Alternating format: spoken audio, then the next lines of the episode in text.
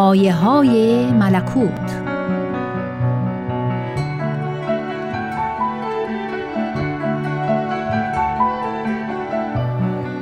حضرت عبدالبها مبین آثار و تعالیم بهایی میفرمایند زنهار زنهار با کسی بیگانه مباشید ولو متوحشترین روی زمین و از خدا بیخبر باشد یا خود دشمن باشد.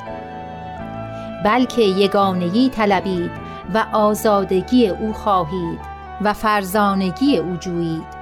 تا این بغض و نفاق و اداوت و جفا و ظلم و عدوان و کذب و بهتان و غرور و تقیان به کلی از میان برخیزد. جهان جنت ابها گردد و کیهان کشور آسمان شود. نوع انسان فرشتگان گردند و افراد بشر مظهر الطاف جلیل اکبر گردد. این موهبت عالم انسانی است و این هدایت مقدسه ربانی.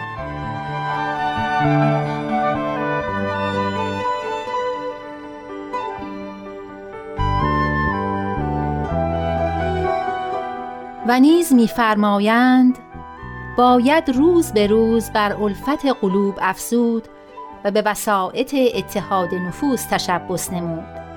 تا یاران الهی سرخیل وحدت عالم انسانی گردند و سبب راحت و آسایش کل خلق در این جهان فانی شوند. زیرا نادانی عالم انسانی را سبب استراب و پریشانی گشته و قوای شهوانی جمیع بشر را اسیر قل و زنجیر کرده. و نفوس متنبه نگردند که این حیات بی ثبات است و تعلق قلب را نشاید. لحاظا کل منحمک در شهواتند و اسیر نفس و هوا. ای یاران از طوفان جهل و اما موج بغضا برخاسته و سیل اداوت کبرا شرق و غرب را سراسر گرفته. ظلمت عدوان است که محیط بر جهان است و تیغ جفاست که در دست اهل خطاست نفسی انصاف ندهد و شخصی از اعتصاف نگذرد. این است که در جهان فخر به درندگی است و تیزچنگی و مباهات به خونریزی است و پلنگی.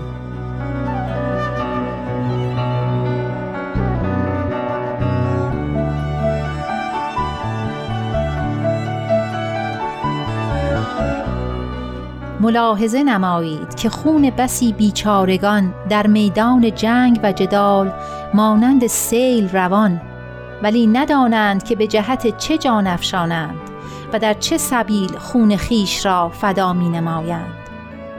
بسی نهالهای بیهمال انسانی که در عنفوان شبابی از ریشه برافتد و چراغهای عالم انسانی ندرخشیده خاموش گردد. قنچه های رنگین نشکفته مقطوع شود و ریاهین طیبه معدوم گردد. این چه اعتصاف است و این چه ظلم و عدوان؟